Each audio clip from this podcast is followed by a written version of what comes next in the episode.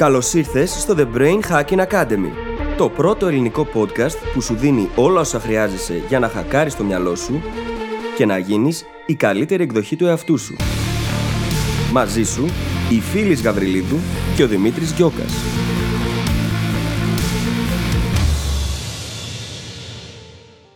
Γεια σου, Brain Hacker. Σήμερα σου έχω μια ερώτηση. Ποια είναι η δική σου σχέση με το άγχος; Έχεις σκεφτεί ποτέ πώς αποτελεί και η διαχείριση του άγχους μια δεξιότητα την οποία μπορείς να αρχίσεις να καλλιεργείς; Και εδώ το mindset παίζει καθοριστικό ρόλο. Βλέπεις, αν αρχίσουμε να αλλάζουμε τον τρόπο που βλέπουμε τα πράγματα, τα πράγματα θα αρχίσουν να αλλάζουν. Σε αυτό το επεισόδιο, λοιπόν, θα μας ακούσεις να συζητάμε μεταξύ άλλων για το ρόλο της ίδιας της αποδοχής, για την αναπνοή και γιατί αποτελεί κλειδί στο να μπορέσουμε να μάθουμε να διαχειριζόμαστε το άγχος μας, θα σου δώσουμε μερικές πάρα πολύ αποτελεσματικές τεχνικές και ασκήσεις για να ξεκινήσεις και θα συνειδητοποιήσεις και μόνος σου πως τελικά μπορείς να κάνεις πολλά πράγματα για να αλλάξεις τη σχέση σου με το άγχος. Σου εύχομαι καλή ακρόαση.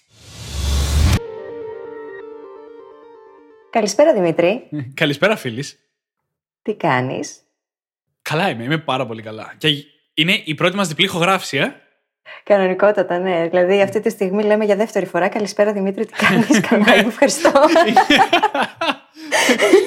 Είναι λίγο χαζό όταν το βλέπεις έτσι, αλλά δεν θα το ήξερε κανείς αν δεν το λέγαμε μόλις σε ολόκληρο το κοινό μας. Ε, αυτό είναι το ωραίο ότι το είπα για να γελάσουν.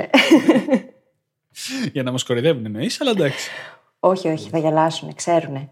Και ξέρουμε και τι άνθρωποι είναι. Δεν πειράζει. Λοιπόν, έχουμε πολύ ωραίο θεματάκι τώρα. Mm που απασχολεί πάρα πολύ κόσμο. Ναι. Πραγματικά πολύ κόσμο. Ίσως και περισσότερο κόσμο από το προηγούμενο, αν γίνεται ναι. αυτό. Πριν όμως πάμε στο θέμα, πρέπει να κάνουμε ένα ωραίο shout-out και είναι η ναι. σειρά σου να το κάνεις. Ναι, και αυτή τη φορά δεν έχουμε review από το iTunes ή κάποιο άλλο αντίστοιχο, αλλά ένα recommendation στο Facebook από τη Λένα Στάθη, το οποίο λέει «Όσο σας ακούω, τόσο καλύτερη ποιότητα ζωής αποκτώ». Σας ευχαριστώ. Πω, μιλάμε όταν το είδα. Ναι. Ήμουν τόσο χαρούμενη. Γιατί λέω, ΟΚ, okay, όντως αυτό που κάνουμε βοηθάει κόσμο. Τόσο απλό, αλλά τόσο δυνατό. Ναι, ακριβώς. Και αν έχετε βοηθηθεί από τα προηγούμενα, το σημερινό μάλλον θα προσθέσει πολλά λιθαράκια παραπάνω. Γιατί θα μιλήσουμε για διαχείριση άγχους. Πράγμα το οποίο απασχολεί πάρα πάρα πάρα πολύ κόσμο. Ναι. Και δεν έχουμε συνειδητοποιήσει κάτι πάρα πολύ απλό. Ότι ακόμα και αυτό αποτελεί δεξιότητα ή στην πραγματικότητα ένα σύνολο από μικρότερες δεξιότητες.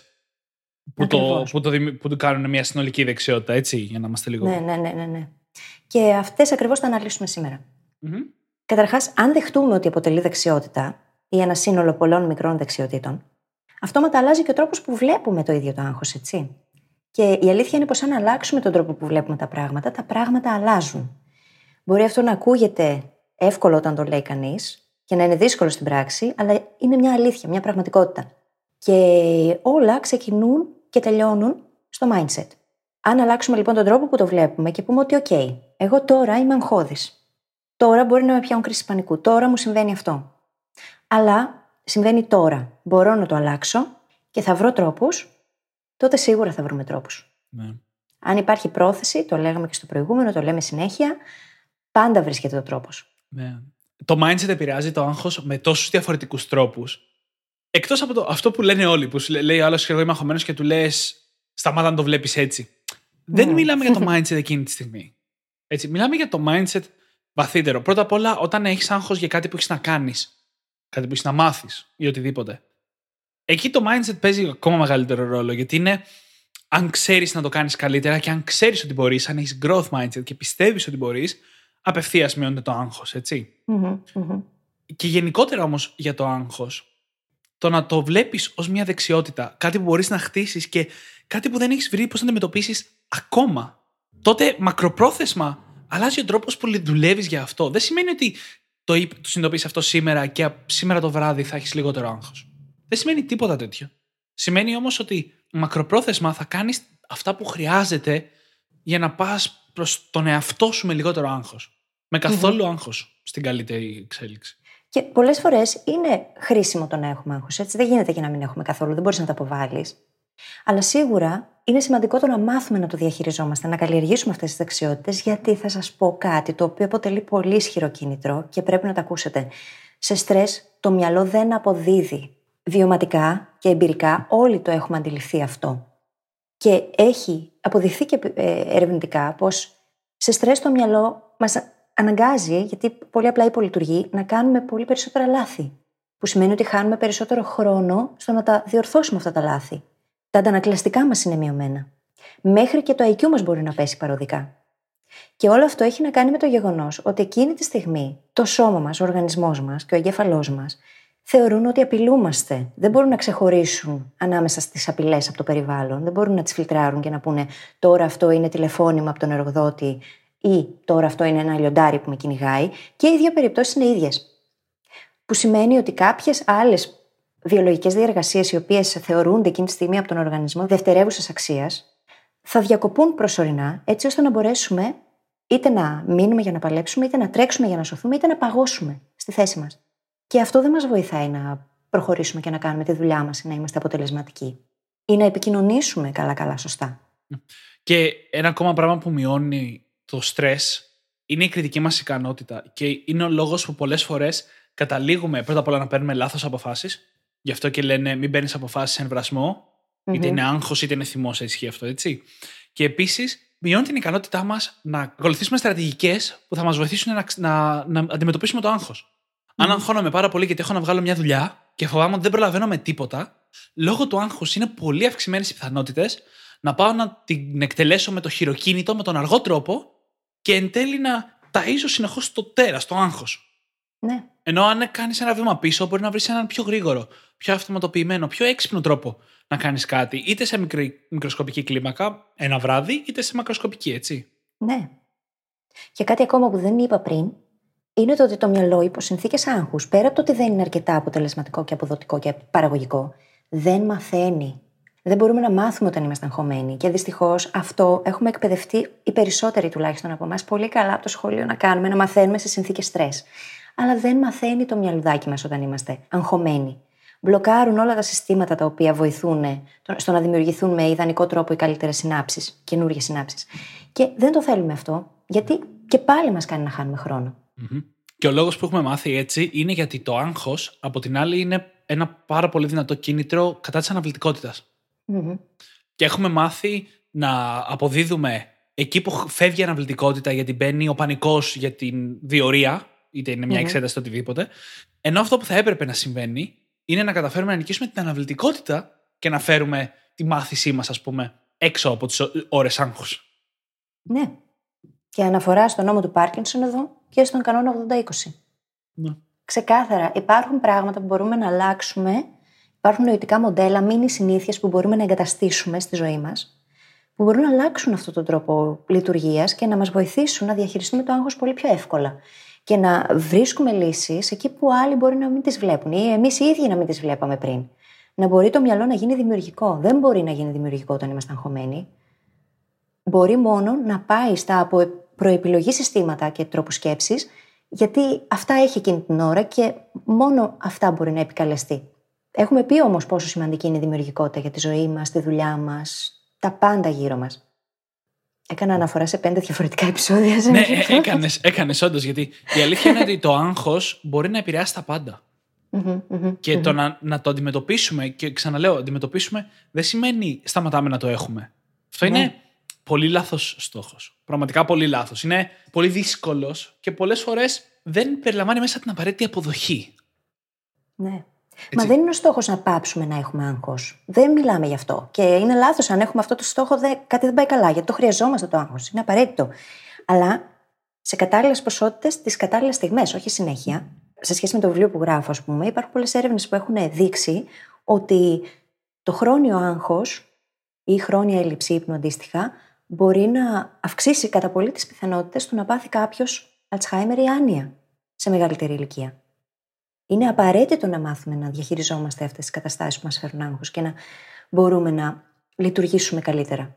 Χωρίς αυτό να σημαίνει ότι δεν μπορούμε να πάρουμε και το χρόνο μας γι' αυτό, έτσι. Δηλαδή, αν ε, βρίσκεσαι σε μια κατάσταση ζωής σου που έχεις πάρα πολύ άγχος αυτή τη στιγμή και σου πάρει κάποια λίγα χρόνια να καταφέρεις να μάθει να το διαχειρίζεσαι ώστε να μην επηρεάζει την καθημερινότητά σου σε πολύ άσχημο βαθμό, ας πάρει λίγα χρόνια.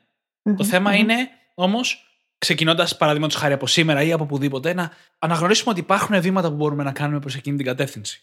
Ναι. Γιατί ο χρόνος, όπως λέμε και συχνά, θα περάσει έτσι κι αλλιώς.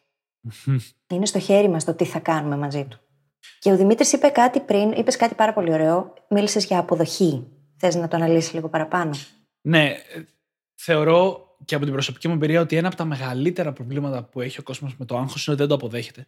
Γενικά δεν αποδεχόμαστε τον εαυτό μας. Δεν ξέρω ακριβώς αν είναι η εποχή ή γενικότερα η φύση μας τέτοια, αλλά δεν αποδεχόμαστε καθόλου τον εαυτό μας. Και το να βιώνουμε άγχος είναι κάτι που συμβαίνει. Συμβαίνει σε εμάς, συμβαίνει από εμάς, αλλά είναι κάτι που συμβαίνει και είναι αυτό που είναι.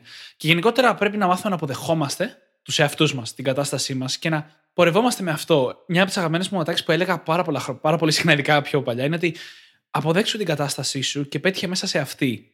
Αυτό δεν σημαίνει αναγνώρισε ότι είσαι μέσα σε ένα κουτάκι και μείνε μέσα στο κουτάκι. Mm-hmm. Σημαίνει όμως ότι υπάρχουν πράγματα που μπορείς να επηρεάσεις και πράγματα που δεν μπορείς να επηρεάσεις. Εντάξει, και αυτό είναι αντικειμενική αλήθεια. Οπότε πρέπει να αναγνωρίσουμε ποια είναι ποια.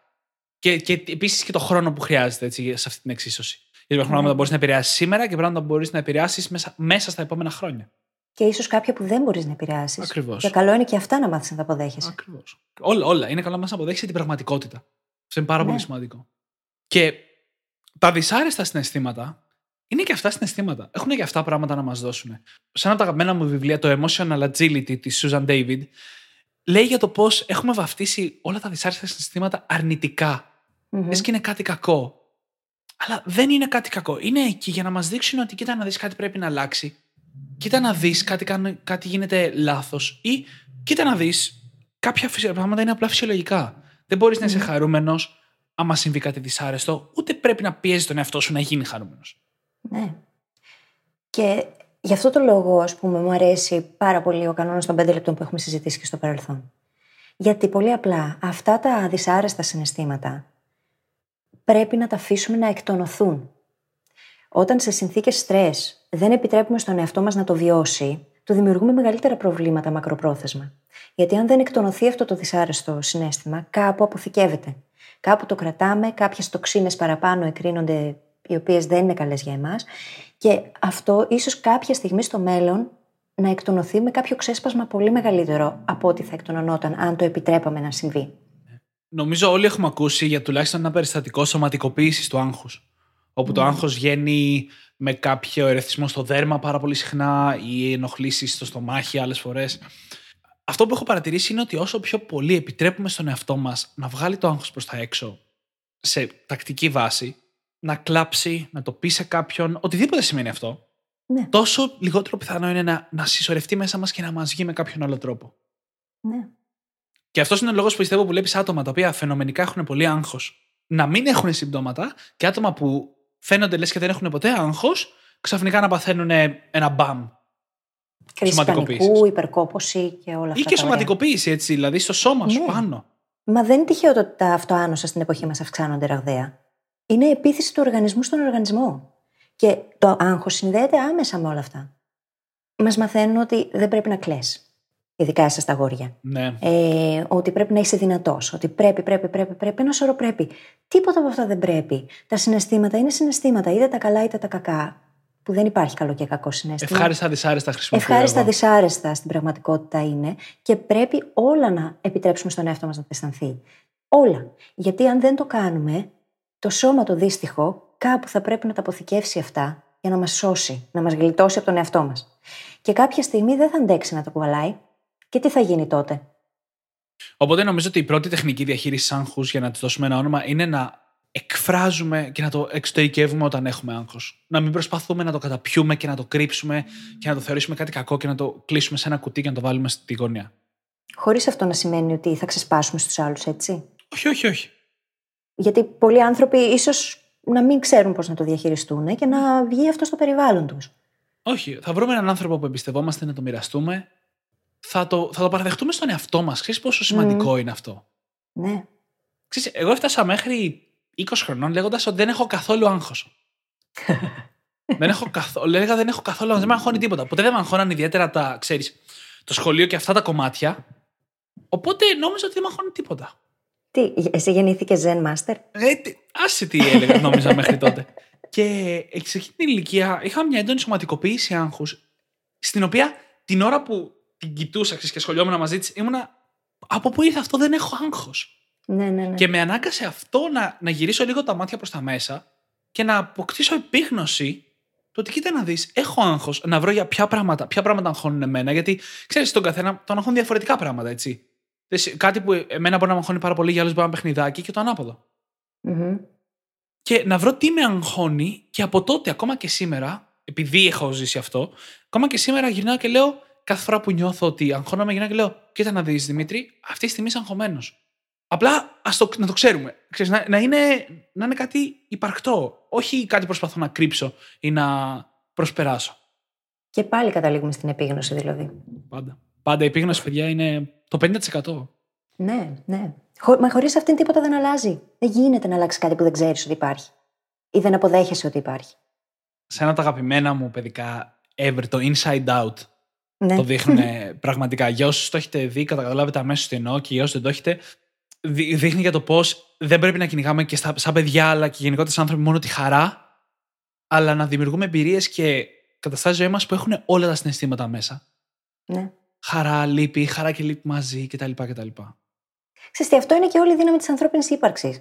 Αν ήμασταν μονίμως χαρούμενοι, πώς θα αναγνωρίζαμε ότι είμαστε χαρούμενοι; Αν δεν υπήρχε αυτή η αντίθεση. Δεν είναι μόνο της ανθρώπινης ύπαρξης. Ο δεισμό είναι του Ναι. σύμπαντος. Είναι ο, ο κανόνας του σύμπαντος γενικά. Ναι, ναι. Θετικό, Ε, αρνητικό.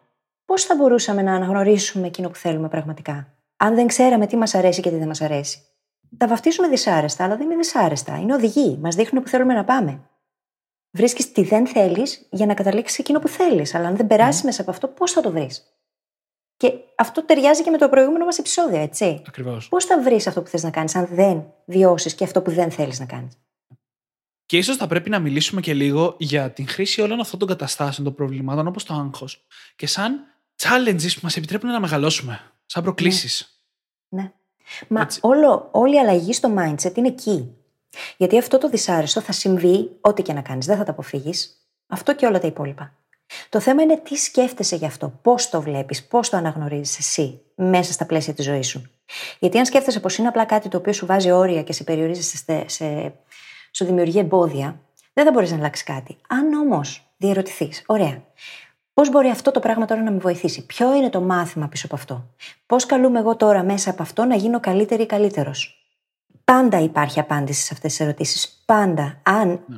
είσαι έτσι τοποθετημένος και το βλέπεις έτσι, θα τις δεις. Μμμ. Ναι. Πάντα μέσα σε κάθε πολύ άσχημη κατάσταση υπάρχει κάτι πολύ θετικό. ναι. Αλλά αν δεν το ψάξεις, δεν θα το βρεις. 100%.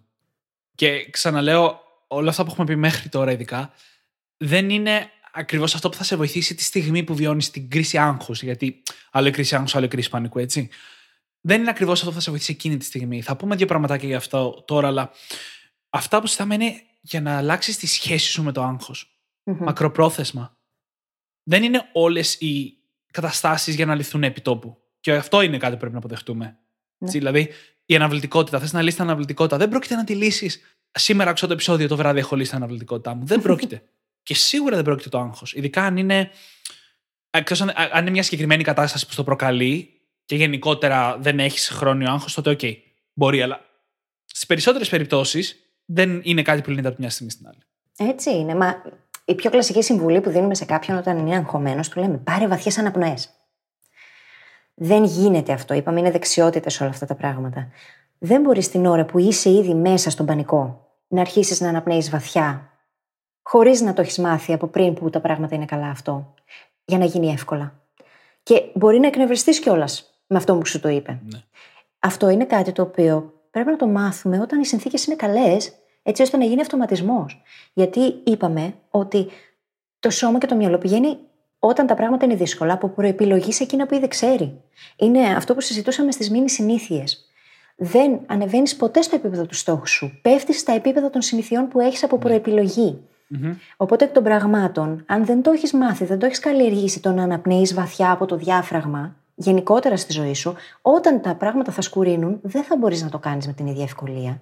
Και μπορεί να είναι έως και αδύνατο, έτσι. Και αυτό γενικά είναι μια όχι τεράστια, αλλά σημαντική κατηγορία συνηθιών και καταστάσεων στις οποίες προπονείσαι από πριν για να μπορέσει να χρησιμοποιήσεις κάτι την ώρα που το χρειάζεσαι. Ένα πολύ καλό παράδειγμα γι' αυτό είναι οι πολεμικές τέχνες. Προπονείσαι μέρες, μήνες, χρόνια στην αίθουσα και αν ποτέ χρειαστεί στον δρόμο, αν ποτέ έρθει κάποιος να σου επιτεθεί, όλη αυτή η προπόνηση έχει γίνει για να μπορείς εκείνη τη στιγμή να εκτελέσεις σωστά και γρήγορα αυτό που θα σε προστατεψει Το ίδιο ακριβώς ισχύει και με τα πράγματα που πρέπει να κάνουμε τη στιγμή που είμαστε αγχωμένοι. Εκείνη τη στιγμή δεν υπάρχει διάβια. Εξορισμού δεν υπάρχει διάβια. Ο εγκέφαλος είναι σε άλλη κατάσταση, το είπε η φίλη νωρίτερα. Ο εγκέφαλος εκείνη τη στιγμή είναι έτοιμος να παλέψει, να φύγει ή αν κολλήσει κάπου στη μέση να παγωσει Δεν μπορεί να κάνει κάτι άλλο. Δεν μπορεί να επεξεργαστεί. Αλλά αν έχουμε κάνει κάτι αντανακλαστικό, μπορούμε να το εκτελέσουμε εκείνη τη στιγμή. Καταλάβατε τι κάνουμε αυτή τη στιγμή, έτσι; Είστε στην αίθουσα του mental kung fu. του διανοητικού kung fu. Η αλήθεια είναι αυτή. Μόνο εγώ σκέφτηκα Matrix αυτή τη στιγμή. Όχι, εγώ σκέφτηκα πολλά. Σκέφτηκα Star Wars, Matrix, ε, τα πάντα όλα. Γεια να είσαι. Λοιπόν, αν δεν θα γίνεις Jedi επειδή απλά ξύπνησες και είπες θα γίνω Jedi. Δεν γίνεται έτσι. Θα γίνει όμως αν βάλεις κάποιες μίνι συνήθειες, ας πούμε, στη ζωή σου, που θα σε βοηθήσουν να μάθεις να αναπνέεις βαθιά από το διάφραγμα. Ναι. Μια πολύ ωραία άσκηση που δίνω στους μαθητές μου πάντα είναι το τοτέμ. Και λέω ρε παιδί μου ότι εγώ ξεκίνησα να το κάνω αυτό όταν άρχισα να βάζω στη ζωή μου περισσότερη ευγνωμοσύνη. Αλλά μετά συνειδητοποίησα ότι είναι μια άσκηση που μπορεί να εφαρμοστεί στα πάντα. Και έλεγα τότε ότι κάθε φορά που θα με πιάνει κόκκινο φανάρι, αντί να βρίζω τους πάντες και να εκνευρίζομαι με τα φανάρια και το χρόνο που χάνω, εκείνη τη στιγμή θα βρίσκω τρία πράγματα για τα οποία είμαι ευγνώμων. Κάθε φορά που με πιάνει κόκκινο φανάρι. Και το ίδιο πράγμα μπορούμε να το κάνουμε με την αναπνοή. Την ώρα εκείνη λοιπόν που θα σε πιάσει το κόκκινο φανάρι και θα είσαι εκνευρισμένος και αγχωμένος από τη δουλειά ή δεν ξέρω κι εγώ από τι, αντί να εκνευριστείς, να σταματήσει μια στιγμή, να κοιτάξει γύρω σου και να πάρεις τρεις, μόνο τρεις, βαθιές ανάσες από το διάφραγμα. Μόνο αυτό. Κάθε φορά που σε πιάνει κόκκινο φανάρι. Mm-hmm. Ή οποιοδήποτε άλλο το τέμε, έτσι. Μπορεί να είναι yeah. κάθε φορά που βλέπεις πλάτανο στο δρόμο. Μπορεί να είναι κάθε φορά που βλέπεις κόκκινο αυτοκίνητο. Δεν έχει σημασία. Ο καθένας το κάνει όπως θέλει, αρκεί να είναι κάτι που βλέπεις συχνά μέσα στη μέρα. Όπως ε, είχαμε πει και στο επεισόδιο για τις μήνυ συνήθειες, το κλειδί για να χτίσει μια νέα συνήθεια είναι να τη συνδέσεις με υπάρχοντα πράγματα στη ζωή σου. Ακριβώς. Οπότε, εμένα, εμένα δεν μου έχει δουλέψει πάρα πολύ καλά αυτό με το κόκκινο αυτοκίνητο, ας πούμε, γιατί δεν το παρατηρώ. Mm-hmm. Αλλά όσες φορές έχω προσπαθήσει να χρησιμοποιήσω για το TEM πράγματα που τα παρατηρώ μες στη μέρα μου, δηλαδή μετά από πλύνω τα δόντια μου το πρωί, κάθε φορά πριν και μετά το φαγητό και πριν πέσω για ύπνο, ας πούμε. Το οποίο είναι αρκετές φορές μες στη μέρα όλα μαζί πράγματα που τα παρατηρείς είναι καλύτερα το TEM, κατά τη γνώμη μου, για να χτίσει μια τέτοια συνήθεια. Ακριβώς. Και ο καθένας μπορεί να βρει μόνος του τι ακριβώς είναι αυτό που εξυπηρετεί το στόχο. Α πούμε, μια μαθήτριά μου ζει στις Σέρες και εκεί πέρα έχουν πολλούς κυκλικούς κόμβους. Και μου λέει τα φανάρια δεν με βοηθούν τόσο, αλλά η κυκλική κόμβη είναι κάτι το οποίο το συναντώ συνέχεια και με εκνευρίζει κιόλας. Yeah. Οπότε το έκανε κάθε φορά εκεί. Δηλαδή δεν χρειάζεται να πρέπει να βάλουμε φανάρι και καλά. Μπορεί να μην είναι για μας το φανάρι το καλύτερο. Ναι, να είναι ναι. κάτι όμως που το το ζούμε, το βιώνουμε και το παρατηρούμε κάθε φορά. Και θέλουμε να χακάρουμε και την άλλη αρνητική συμπεριφορά που ίσως έχουμε εκείνη την ώρα. Που μπορεί να είναι ο εκνευρισμός. Ναι. Μπορεί να είναι το οτιδήποτε, έτσι. Μπορεί να είναι το να κορνάρουμε στον μπροστινό γιατί δεν έβαλε μπρος ε, στα ξεκλάσματα δευτερολέπτου με το που άναψε το πράσινο φανάρι. Ναι, σταματάμε γενικά να είμαστε, σταματάμε να είμαστε αντιδραστικοί όταν εφαρμόζουμε τέτοια το τέμ στη ζωή μας. Ναι, ναι. Γιατί συνήθως όταν αφήνουμε τα πράγματα μόνα τους, απλά αντιδρούμε σε αυτό που συμβαίνει. Mm-hmm. Και εκεί έρχεται το ότι πρέπει εμείς προκαταβολικά να διαλέγουμε την ενέργεια που θα κάνουμε σε καταστάσεις. Και αυτό ισχύει ακόμα και για το άγχος. Πολλές φορές το άγχος, αλλά και πάλι όχι πάντα, είναι αντιδραστική διαδικασία. Συμβαίνει κάτι απ' έξω και μας φέρνει σε μια κατάσταση άγχους. Mm-hmm. Αλλά, αλλά αρκετές έως πολλές φορές μπορούμε προκαταβολικά να κάνουμε κάτι γι' αυτό. Παραδείγματος χάρη να διαλέξουμε ένα περιβάλλον που μας αγχώνει λιγότερο. Mm-hmm. Το πιο απλό που μπορείς να κάνεις προκαταβολικά. Ναι αν είσαι σε μια δουλειά που κάθε, μέρα, κάθε φορά που χτυπάει το, το τηλέφωνο από το αφεντικό σε πιάνει πανικός, κάθε φορά ίσως να πρέπει να αλλάξεις δουλειά. Όσο δύσκολο και να ακούγεται αυτό αυτή τη στιγμή, δεν λέω αύριο. Είναι καλό να βάζουμε σωστές προτεραιότητες και η προτεραιότητα πάντα θα πρέπει να είναι να είμαστε εμείς καλά. Γιατί αν δεν είμαστε εμείς καλά, δεν μπορούμε να βοηθήσουμε κανέναν. Δεν μπορούμε να αποδώσουμε στη δουλειά μας, δεν μπορούμε να μάθουμε, δεν μπορούμε να είμαστε εκεί για τους δικούς μας ανθρώπους. Δεν γίνεται αν δεν είμαστε εμείς καλά δεν είναι εγωιστικό το να φροντίζεις να είσαι εσύ καλά. Ναι. Είναι αλτρουιστικό στην πραγματικότητα. Γιατί αν δεν είσαι, δεν μπορείς να είσαι εκεί. Ναι. Αν δεν είσαι εκεί για τον εαυτό σου, δεν θα είναι κανείς. Ναι. Πρέπει να παίρνουμε χρόνο για τον εαυτό μας. Στο προηγούμενο επεισόδιο το είπαμε στα πλαίσια της απόδοσης, του να έχεις τη δυνατότητα να έχεις ελεύθερο χρόνο ώστε να μπορείς να αποδίδεις καλύτερα σε όλα. Εδώ πέρα φεύγουμε τελείως καν από το τομέα της απόδοσης. Μμμ. Για να είσαι καλά, για να μπορείς να έχεις τη βάση σου γερή, πρέπει να παίρνεις χρόνο για τον εαυτό σου. Άκουγα, θυμάμαι, σε ένα επεισόδιο, σε ένα podcast επεισόδιο, για μια γυναίκα η οποία ήταν εθισμένη στα ναρκωτικά και όταν κατάφερε να σπάσει τη- τον εθισμό του στα ναρκωτικά, εθίστηκε με το φαΐ. Και έγινε, όπως καταλαβαίνεις, τρομερά υπέρβαρη. Και στη συνέχεια κατάφερε και το καταπολέμησε αυτό και έχτισε μάλιστα ένα από τα πιο πετυχημένα προγράμματα για αυτές τις καταστάσεις στον κόσμο. Μμμ. Η Susan Pierce Thompson είναι, η- ήταν η καλεσμένη.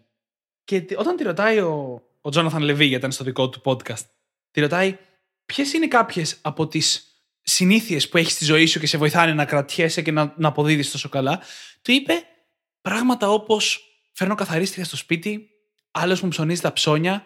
Γιατί, γιατί λέει, αν είχα εγώ να τα κάνω αυτά και έπρεπε να αφιερώσω χρόνο και σε αυτά, θα τρελαινόμουν. Και δεν θα είχα χρόνο για τον εαυτό μου. Ναι. Οπότε, στη συγκεκριμένη σενάριο έχει δώσει όλες τις δουλειές που μπορούν να κάνουν άλλοι για εκείνη, έξω ώστε να μπορεί αυτή να πάρει χρόνο για τον εαυτό της. Ναι. Είναι τόσο σημαντικό. Και αυτό πρέπει να το κάνουμε είτε είμαστε στην αρχή είτε στο τέλος ενός τέτοιου ταξιδιού. Μμμ. Ναι, έτσι είναι. Έτσι είναι. Και σκέψου ότι όταν έχεις χρόνο, όταν δίνεις χρόνο, παίρνεις χρόνο για τον εαυτό σου, επειδή όλοι οι υπόλοιποι δείκτες της ζωής σου ανεβαίνουν αυτόματα, γιατί τα πάντα είναι αλληλένδετα, δεν υπάρχει κάτι εδώ πέρα που να συζητάμε και να μην συνδέεται με όλα τα υπόλοιπα. Η δημιουργικότητα αυξάνεται, η παραγωγικότητα αυξάνεται, ο ύπνος σου βελτιώνεται.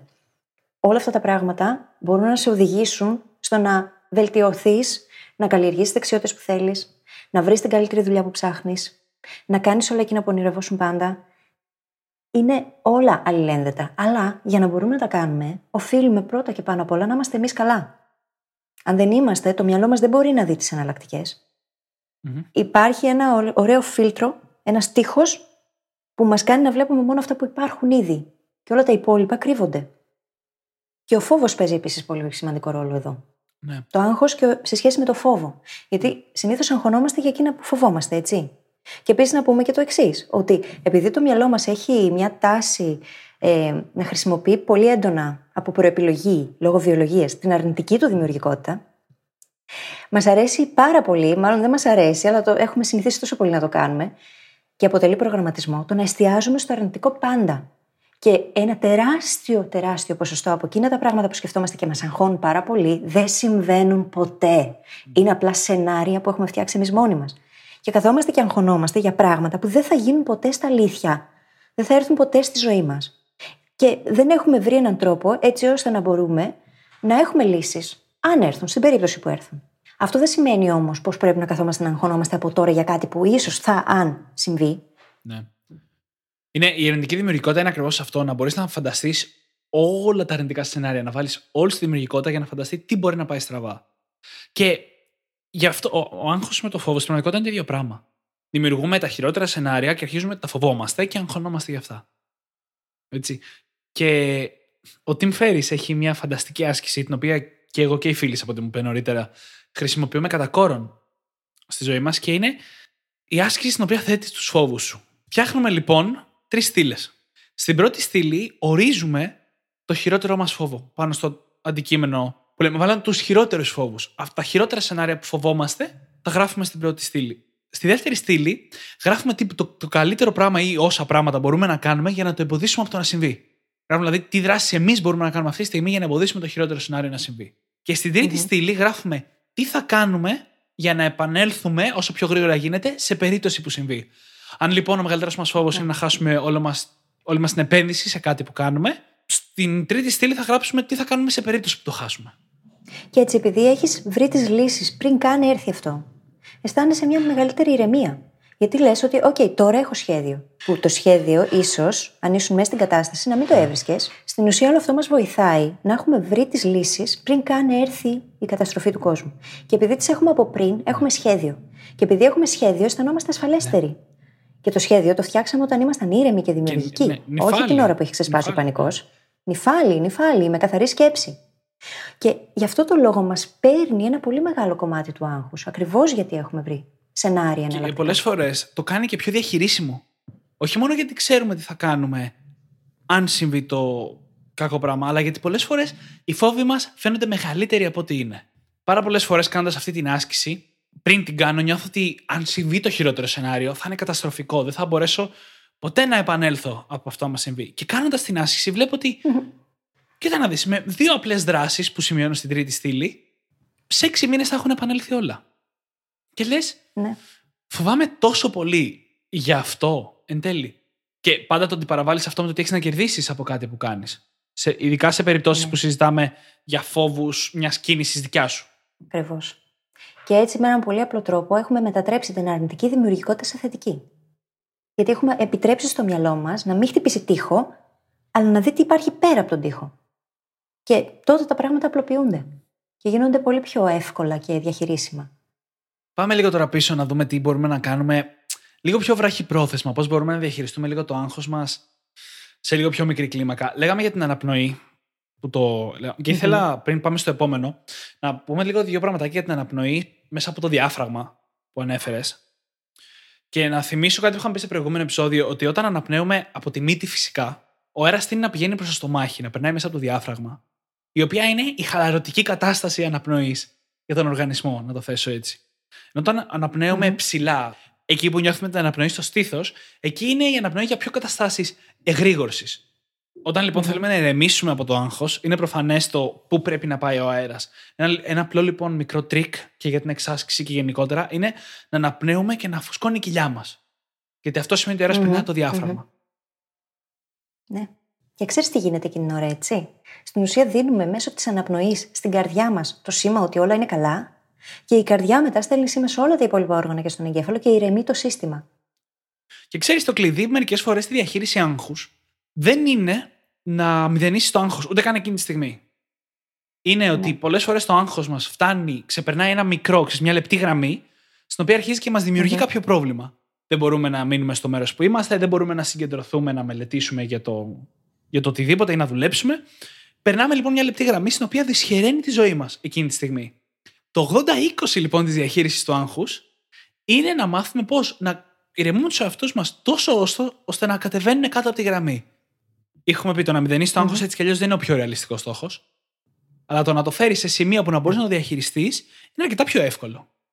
Είναι πιο μικρή η απόσταση που Ναι. πρέπει να διανύσεις. Έτσι ακριβώς. Να δώσουμε κι άλλη μια πολύ ωραία Φυσικά. άσκηση για μέσα Φυσικά. στην ημέρα. Έχει να κάνει με το φαγητό. Στοιχηματίζω ότι οι περισσότεροι από όσους μας ακούν τρώνε πολύ γρήγορα, δεν μας άνοιγε πολύ ώρα την τροφή τους. Μπορεί την ώρα που τρώνε να έχουν ανοιχτό το Facebook, να παίζουν στο κινητό κάπου κάπως με τα social, να βλέπουν τηλεόραση, υπολογιστή, οτιδήποτε. Τι συμβαίνει εκεί τώρα; Υπάρχει μια φάση κατά την πέψη, η οποία λέγεται η εγκεφαλική φάση της πέψης και αποτελεί το 40% περίπου 30 με 40 του μεταβολισμού μας.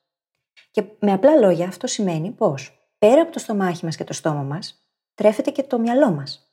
Αν όμως την ώρα που εμείς τρώμε δεν έχουμε απολαύσει το φαγητό, δεν το είδαμε καν γιατί το φάγαμε πολύ γρήγορα και κάναμε κάτι άλλο εκείνη την ώρα παράλληλα και δεν αναπνέαμε και βαθιά, δεν έχει γίνει και εκείνη η καταγραφή στο μυαλό που λέει ότι «ΟΚ, φάγαμε». Άρα λοιπόν, και ο μεταβολισμός ο ίδιος υπολειτουργεί και το μυαλό πολύ πιθανό να μας βάλει αργότερα να φάμε περισσότερη ποσότητα από όση θα είχε ανάγκη πραγματικά, γιατί δεν κατέγραψε ότι φάγαμε. Είναι ένας από τους βασικούς λόγους που υπάρχει έξτρα βάρος στην εποχή μας. Δεν απορροφώνται ούτε θρεπτικά συστατικά, ε, τρώμε περισσότερο γιατί δεν κατάλαβε το μυαλό ότι έφαγε. Και όλα αυτά μπορούν να λυθούν με έναν πολύ απλό τρόπο. Με το να εστιάσουμε εκείνη την ώρα στην αναπνοή μας, να αναπνέουμε δηλαδή την ώρα που τρώμε διαφραγματικά και πριν καν ξεκινήσουμε για να φάμε, να πάρουμε 5-10 βαθιές διαφραγματικές αναπνοές και την ώρα που τρώμε να κλείσουμε τα πάντα και να αφοσιωθούμε μόνο στο φαγητό μας. Σε αυτό που έχουμε και την ώρα μπροστά μας. Και αυτό μπορεί στην αρχή να είναι δύσκολο, ξέρω πώς θα είναι, ξέρω πώς είναι, γιατί το έχω ζήσει και εγώ και το έχουν ζήσει και πολλοί μαθητές μου. Αλλά αξίζει κάθε δευτερόλεπτο της προσπάθειας. Γιατί μας βοηθάει και αυτό, όπως και το τοτέμ, γιατί είναι ένα είδος τοτέμ και το φαγητό, έτσι. Στο να μάθουμε να αναπνέουμε βαθιά διαφραγματικά και να διαχειριζόμαστε το στρες εκείνη την ώρα. Και σκέψου και από, από πού αναπνέεις όταν τρως, ε; από τη μύτη. Εννοείται. Πέρα από αυτό, όταν τρώμε γρήγορα, δεν μασάμε καλά-καλά και δεν αναπνέουμε, ο οργανισμός το αντιλαμβάνεται σαν στρες. Και είπαμε πριν ότι οι διεργασίες που θεωρούνται δευτερευούσης σημασίας, όπως είναι ακόμα και η πέψη, αναστέλλονται προσωρινά. Και γι' αυτό πολλές φορές όταν τρώμε αγχωμένοι, λέμε Άμα αν μου έκατσε το φαγητό στο στομάχι, γιατί κυριολεκτικά σου έχει κάτσει στο στομάχι, μέχρι η καρδιά να δώσει το σήμα ότι όλα είναι εντάξει και να ξεκινήσει πάλι η διαδικασία. Mm. Και αυτό μπορεί να γίνεται για ώρες ολόκληρες, έτσι. Οχτώ ώρες και να λες: Αμάν ακόμα δεν έχω χωνέψει, να μην μπορείς να κοιμηθείς. Γι' αυτό συμβαίνει. Θα πάρω μόλις την υπέροχη πάσα που έδωσε σαν θελά σου. Και είτε μιλάμε σε ένα επεισόδιο για τη διαχείριση άγχους, είτε για οποιοδήποτε άλλο επεισόδιο αυτού του podcast, υπάρχουν τρία βασικά πράγματα, συν ένα, που επηρεάζουν τα πάντα. Τα πάντα. Και είναι, δεν θα πω κάτι περίεργο, είναι ο ύπνος, η διατροφή, η άσκηση και το συν ένα είναι το νερό. Να πίνουμε νερό. Έτσι. Αυτές οι συνήθειες, πραγματικά ψάξτε όπου θέλετε στο ίντερνετ στους καλύτερους ανθρώπους για διαχείριση άγχους, θα πούνε ότι τα νούμερα ένα πράγμα που πρέπει να φτιαχτούν για να αντιμετωπιστεί το άγχος είναι αυτά τα τρία. Πρέπει να φτιαχτεί η διατροφή, ο ύπνος και η άσκηση. Και ξαναλέω, προσθέτω εγώ και το νερό. Γιατί ο ύπνος, παιδιά, είναι προφανής. Η κατάσταση, η όλη κατάσταση του οργανισμού μας εξαρτάται από το πόσο καλά κοιμόμαστε. Από την ικανότητά του να ανταποκρίνεται στα ερεθίσματα σωστά. Δηλαδή να μπορεί να ξεχωρίσει το λιοντάρι από την κλίση του αφεντικού. Αυτό εξαρτάται και από τον ύπνο. Και είναι πάρα πολύ σημαντική αυτή η σχέση. Γιατί, και γιατί είναι σημαντική, γιατί όσο αγχωνόμαστε, τόσο χειρότερο ύπνο κάνουμε. Οπότε δημιουργούμε ένα πολύ πολύ καταστροφικό φαύλο κύκλο. Έτσι είναι, ναι. Και όλα αυτά η αλήθεια αποτελούν μήνυ συνήθειες που μπορούμε να αρχίσουμε να βάζουμε, έτσι. Δεν χρειάζεται να κάνουμε τεράστιες αλλαγές με τη μία. Μπορούμε να ξεκινήσουμε από ένα από αυτά. Γιατί δεν θέλουμε κιόλας να τα κάνουμε όλα ταυτόχρονα. Και να το χτίσουμε έτσι σιγά σιγά. Μπορεί να ξεκινήσουμε απλά από την αναπνοή. Μετά από λίγο καιρό να το πάμε και στον ύπνο. Και σιγά σιγά σιγά σιγά να αρχίσει να αλλάζει όλο αυτό το context το οποίο πριν λειτουργούσε περιοριστικά ενδεχομένως και μας άγχωνε και να αρχίσουν τα πράγματα γύρω μας να αλλάζουν. Ναι, Πάντως, από όσες φορές έχω κάνει αυτή τη συζήτηση, η απάντηση που, με ειδικούς ενώ η απάντηση που πάντα παίρνω είναι ότι πρέπει η έμφαση να δοθεί στην άσκηση πρώτα απ' ολα Ε, ο ύπνος, ναι, ίσως πιο πολύ ακόμα, αλλά γιατί, γιατί είναι και για όλα τα υπόλοιπα. Αλλά η άσκηση για το άγχος είναι το πιο σημαντικό, γιατί κυριολεκτικά ο εγκέφαλος, όταν προσλαμβάνει τις ενδορφίνες που βγαίνουν όταν ασκούμαστε, κυριολεκτικά ρίχνει τα επίπεδα άγχους. Μιλάμε βιολογικά τώρα. ο καλύτερος τρόπος αντιμετώπισης του άγχους είναι η άσκηση. Ναι. Και πολλοί κόσμοι δεν το ξέρει αυτό. Όχι, δεν το ξέρει. Και μάλιστα είναι πέρα από αυτό, είναι και το ελιξίριο της ζωής γενικότερα έτσι. Ακριβώς γιατί ρίχνει και το άγχος. Ακριβώς γι' αυτό το λόγο είναι το ελιξίριο της ζωής. Γιατί το άγχος, σκεφτείτε ότι κάνει ακριβώς το αντίθετο. Το άγχος μας γερνάει, το άγχος μας αρρωσταίνει, το άγχος μας κάνει να αναβαίνει η πίεσή μας. Το... Όλα αυτά τα πράγματα, τέλος πάντων, τα αρνητικά, ένα σωρό είναι, τώρα μην τα αναφέρουμε όλα, μπορεί η άσκηση να μας βοηθήσει να τα διαχειριστούμε. Οδηγεί σε καλύτερο ύπνο, οδηγεί σε καλύτερη ποιότητα ζωής, ναι. οδηγεί στο να επιλέγουμε καλύτερες τροφές. Και δεν σημαίνει αυτό ότι πρέπει να γραφτούμε όλοι σε γυμναστήριο τώρα. Σημαίνει ότι μπορεί να κάνετε μια βόλτα στη φυση η οποία εκ των πραγμάτων μειώνει το στρες. Ξεκινήστε με ένα πούσα από το πρωί. Επισόδιο, ε, ναι. επεισόδιο 12 μήνυ συνήθειες. δεν είναι τόσο δύσκολα αυτά τα πράγματα και δεν απαιτούν τόσο πολύ χρόνο όσο τα έχουμε στο μυαλό μας και νομίζουμε ότι αμάν πρέπει να αλλάξω όλη μου τη ζωή. Όχι, δεν είναι έτσι. Μπορεί να είναι μόνο 5 λεπτά. Αν μπορείς για 5 λεπτά μόνο, κάνε το μόνο για 5 λεπτά. Δεν σου ζητάει κανείς. Και η διαφορά θα είναι μετρήσιμη. Ναι, ναι. Προ, προσωπικά έχω αλλάξει όλη μου την οπτική στο πώς βλέπω στις συνήθειες γενικότερα και αυτό δεν έχει γίνει περισσότερο από 6 μήνες τώρα. Όπου έχω αρχίσει να σταματάω να τι βλέπω ως προς το δικό τους όφελος. Δηλαδή να αρχίσω να βλέπω την άσκηση ως ένα μέσο για να χτίσω μη, καταλαβέ, ή τη σωστή διατροφή ως ναι. ένα μέσο για να χάσω κιλά. Και έχω αρχίσει να τα βλέπω όλα μέσα από την οπτική της ενέργειας και της ευεξίας. Δηλαδή, θέλω να γυμνάζομαι, όχι για να χτίσω μίσος πρώτη προτεραιότητα, αλλά για να νιώθω καλύτερα, για να έχω τις εντροφίνες στην καθημερινότητά μου και να με βοηθάει αυτό με τη διάθεση, με την ενέργεια, με την παραγωγικότητα, με το άγχος, με την αναβλητικότητα, με τα πάντα. Έτσι. Να, κοιμάμαι, να κοιμάμαι καλύτερα, όχι μόνο για να ξυπνήσω πιο εύκολα το πρωί, για να είμαι πιο ξεκούραστος το βράδυ, αλλά γιατί όλο σου το είναι λειτουργεί καλύτερα. Θα κοιμάσαι καλύτερα. Και αντίστοιχα και τη διατροφή. Και νομίζω ότι αυτό, αυτή η αλλαγή οπτικής με έχει βοηθήσει πάρα πολύ στο να μην προσπαθώ να κάνω το κάθε ένα από μόνο του τέλεια, όσο το να το έχω στη ζωή μου. Γιατί αν θες να κάνεις τη σωστή yeah. Ναι. γυμναστική για να χτίσεις μη, το πρόγραμμα που θα βγάλεις θα απαιτεί από σένα να είσαι μια μισή ώρα στο γυμναστήριο. Αλλά στην πραγματικότητα για την ευεξία χρειάζεσαι 20 λεπτά κίνησης, όποια μορφή και αν έχει αυτή. Και πολλά λέω. Αν και αν, αν πάρουμε τον κανόνα 80-20 και το minimum effective dose, δεν χρειάζεται ακόμα και για τους μισού μια μισή ώρα, έτσι. ναι. Έτσι είναι. Δεν είναι ανάγκη όλοι μας να βάλουμε το διαλογισμό στη ζωή μας, αλλά το να κάνουμε μια βόλτα στη φύση δύο φορές έστω την εβδομάδα, δεν είναι και τόσο δύσκολο. Το να πούμε ότι θα πάρω πέντε λεπτά να βγω στο μπαλκόνι και να κοιτάξω έξω και να αναπνέσω βαθιά, δεν είναι και τόσο Το να δύσκολο. ισιώσω το κορμί Το να μου ανοίξουμε το παράθυρο, δεν είναι τόσο δύσκολο. Να τεντωθώ για λίγο. Γιατί ναι, καθόμαστε ακριβώς. όλοι, εγώ πρώτος από όλους, όλη μέρα σε έναν υπολογιστή, με τη, ξέρεις, Μμμ. σκυμμένοι, με το σβέρκο χαμηλά και μόνο η στάση του σώματος. Δεν είναι τυχαίο που ηχογραφούμε τα επεισόδια όρθιοι. Ναι. Αυτή τη στιγμή είμαστε όρθιοι και εγώ και οι φίλοι. Γιατί όταν είσαι όρθιος, ανοίγει το διάφραγμα και έχεις πολύ περισσότερη ενέργεια. Ναι, ισχύει. Δεν είναι μόνο αυτό έτσι. Κάποιες έρευνες λένε ότι το καθισιό θεωρείται το κάπνισμα της εποχής. Ναι. Και στην ουσία μας βλάπτει, γιατί ο ανθρώπινος οργανισμός δεν είναι φτιαγμένος για να κάθεται όλη μέρα. Είναι φτιαγμένος για να περπατάει και να κινείται όλη μέρα. Έχει διαφορά. Αυτή είναι η βιολογία μας. Έτσι εξελιχθήκαμε. Δεν εξελιχθήκαμε για να καθόμαστε σε γραφεία. Και αυτό δεν σημαίνει όμως ότι δεν μπορούμε να κάνουμε μικροπράγματα για να τα αλλάξουμε. Έστω και πέντε λεπτά να σηκώνεται κανείς την ώρα. Για Δύο-τρία λεπτά να τεντώνεται λίγο, να κάνει μια βόλτα, να πηγαίνει να πίνει ένα νερό. Κάνει μεγάλη διαφορά ήδη. Και θα τέριαζε πάρα πολύ ωραία σαν το τι κάνεις στο πεντάλεπτό σου στην τεχνική Πομοντόρο που έχουμε αναφέρει. Ακριβώς. Ναι. Να- λι- Γιατί είναι σημαντικό το να σηκωθείς και λίγο να κινηθείς. Κίνηση, ας πούμε. Σήκω και περπάτα πάνω κάτω το σπίτι για πέντε λεπτά. Είναι, είναι, είναι μορφή Μμμ. άσκησης.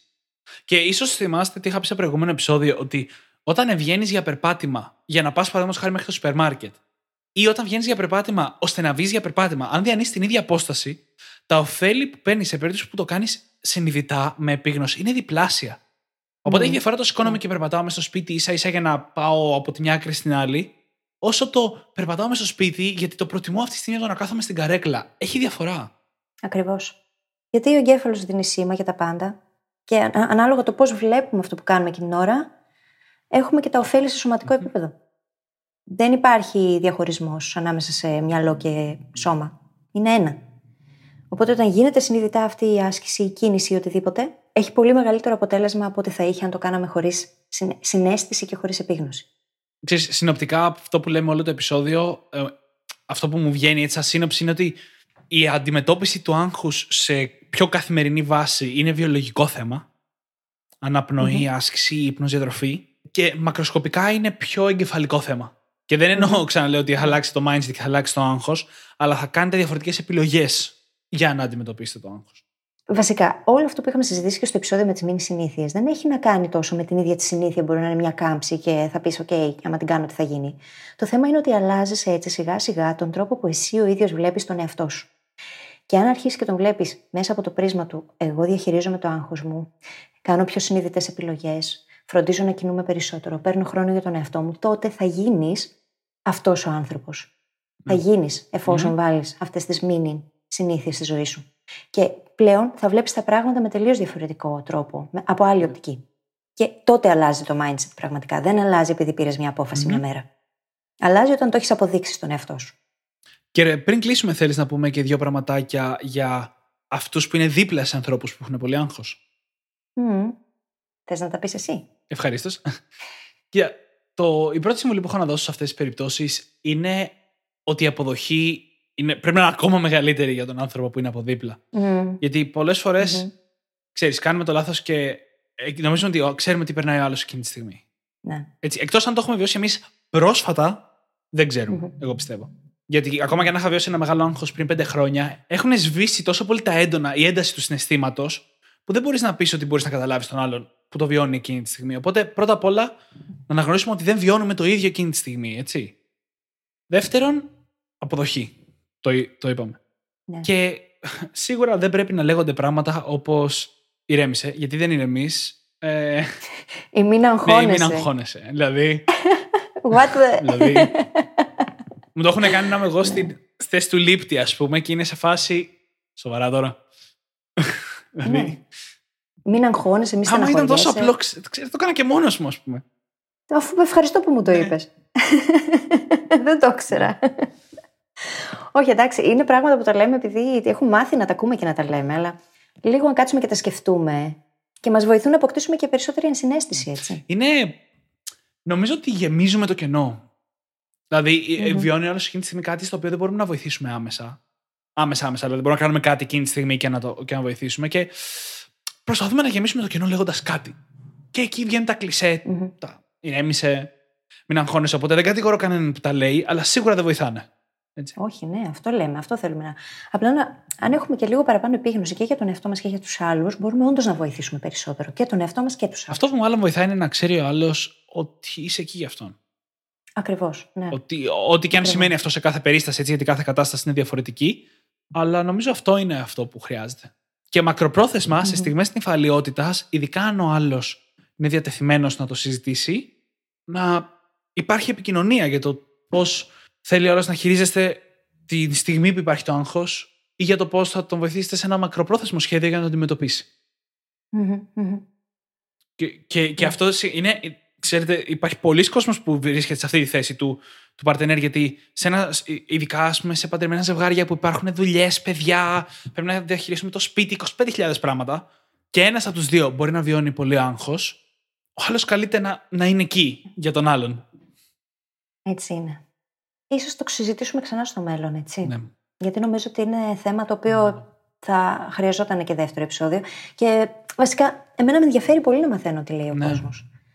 Θέλω να ακούσω, δηλαδή, θέλω να διαβάσω, να, να μάθω πώς σκέφτεστε εσείς, τι καταστάσεις βιώνετε. Γιατί με τα δικά σας mail και τα μηνύματά σας μας βοηθάτε να χτίσουμε και το δικό μας περιεχόμενο καλύτερα. Έτσι ώστε να ανταποκρίνετε ακριβώς στις δικές σας ανάγκες. Και θα προσπαθήσουμε να βοηθήσουμε και όποιον από εσά μας στείλει κάτι. Σας καλούμε, όπως κάναμε και στο προηγούμενο επεισόδιο, να μπείτε στο site μας, στα social media, να μας πείτε αν διαφωνείτε με κάτι, πρώτα απ' όλα, είναι το πιο ενδιαφέρον. Μμμ, Αλλά μμμ. αν, αν κάτι εδώ σας βοήθησε ή δεν σας βοήθησε, το δοκιμάστε και να μπορέσουμε κι εμείς έτσι στο μέλλον να ξεκινήσουμε επεισόδια πάνω σε τέτοια θέματα που είναι πολύ λεπτά και αφορούν πάρα πολύ κόσμο, με αφορμή τη δικιά σας φωνή. Μμμ. Είναι πολύ σημαντικό. Ναι. Και κάπως έτσι νομίζω ήρθε η ώρα να κλείσουμε, Δημήτρη, αυτό το επεισόδιο. Λοιπόν, θα ζητήσουμε από τους ακροατές μας να μπουν στο site μας, να βρουν εκεί τις σημειώσεις της εκπομπής και ό,τι άλλες πηγές έχουμε αναφέρει θα βρείτε τις αναφορές έτσι ώστε να μπορέσετε να τα ερευνήσετε και μόνοι σας εφόσον έχετε τη διάθεση και φυσικά να μας βρείτε στα social media, στο facebook και στο instagram ως The Brain Hacking Academy και να μας κάνετε εκεί το like και το follow σας γιατί μας βοηθάτε έτσι πάρα πολύ. Μμμ. Και όταν βρίσκεστε στο site μας, στο brainhackingacademy.gr, φροντίστε να γραφτείτε και στη λίστα μας, στο newsletter μας, γιατί εκεί μοιραζόμαστε πρώτα απ' όλα όλα τα επεισόδια με το που βγαίνουν και δεύτερον, θέλουμε σιγά σιγά να αρχίσουμε να σας ρωτάμε εκεί πράγματα, να μας λέτε τι αντιμετωπίζετε, κάτι σαν αυτό που σας ζητήσαμε πριν λίγο. Οπότε, αν θέλετε να είστε μέρος της συζήτησης, πηγαίνετε τώρα εκεί. Και επίσης, πηγαίνετε όπου μας ακούτε, στο iTunes, στο Stitcher, στο Podbean, στο Overcast και όπου αλλού μπορεί να μας ακούτε και κάντε μας ένα φανταστικό πεντάστερο review, το οποίο πρώτα απ' όλα θα μας φτιάξει τη μέρα και δεύτερον θα το διαβάσουμε ζωντανά στο επεισόδιο για να το ακούσετε εσείς και όλοι σας οι φίλοι. Χαχα. και με αυτό θα σας ευχηθούμε καλή συνέχεια. Καλή συνέχεια.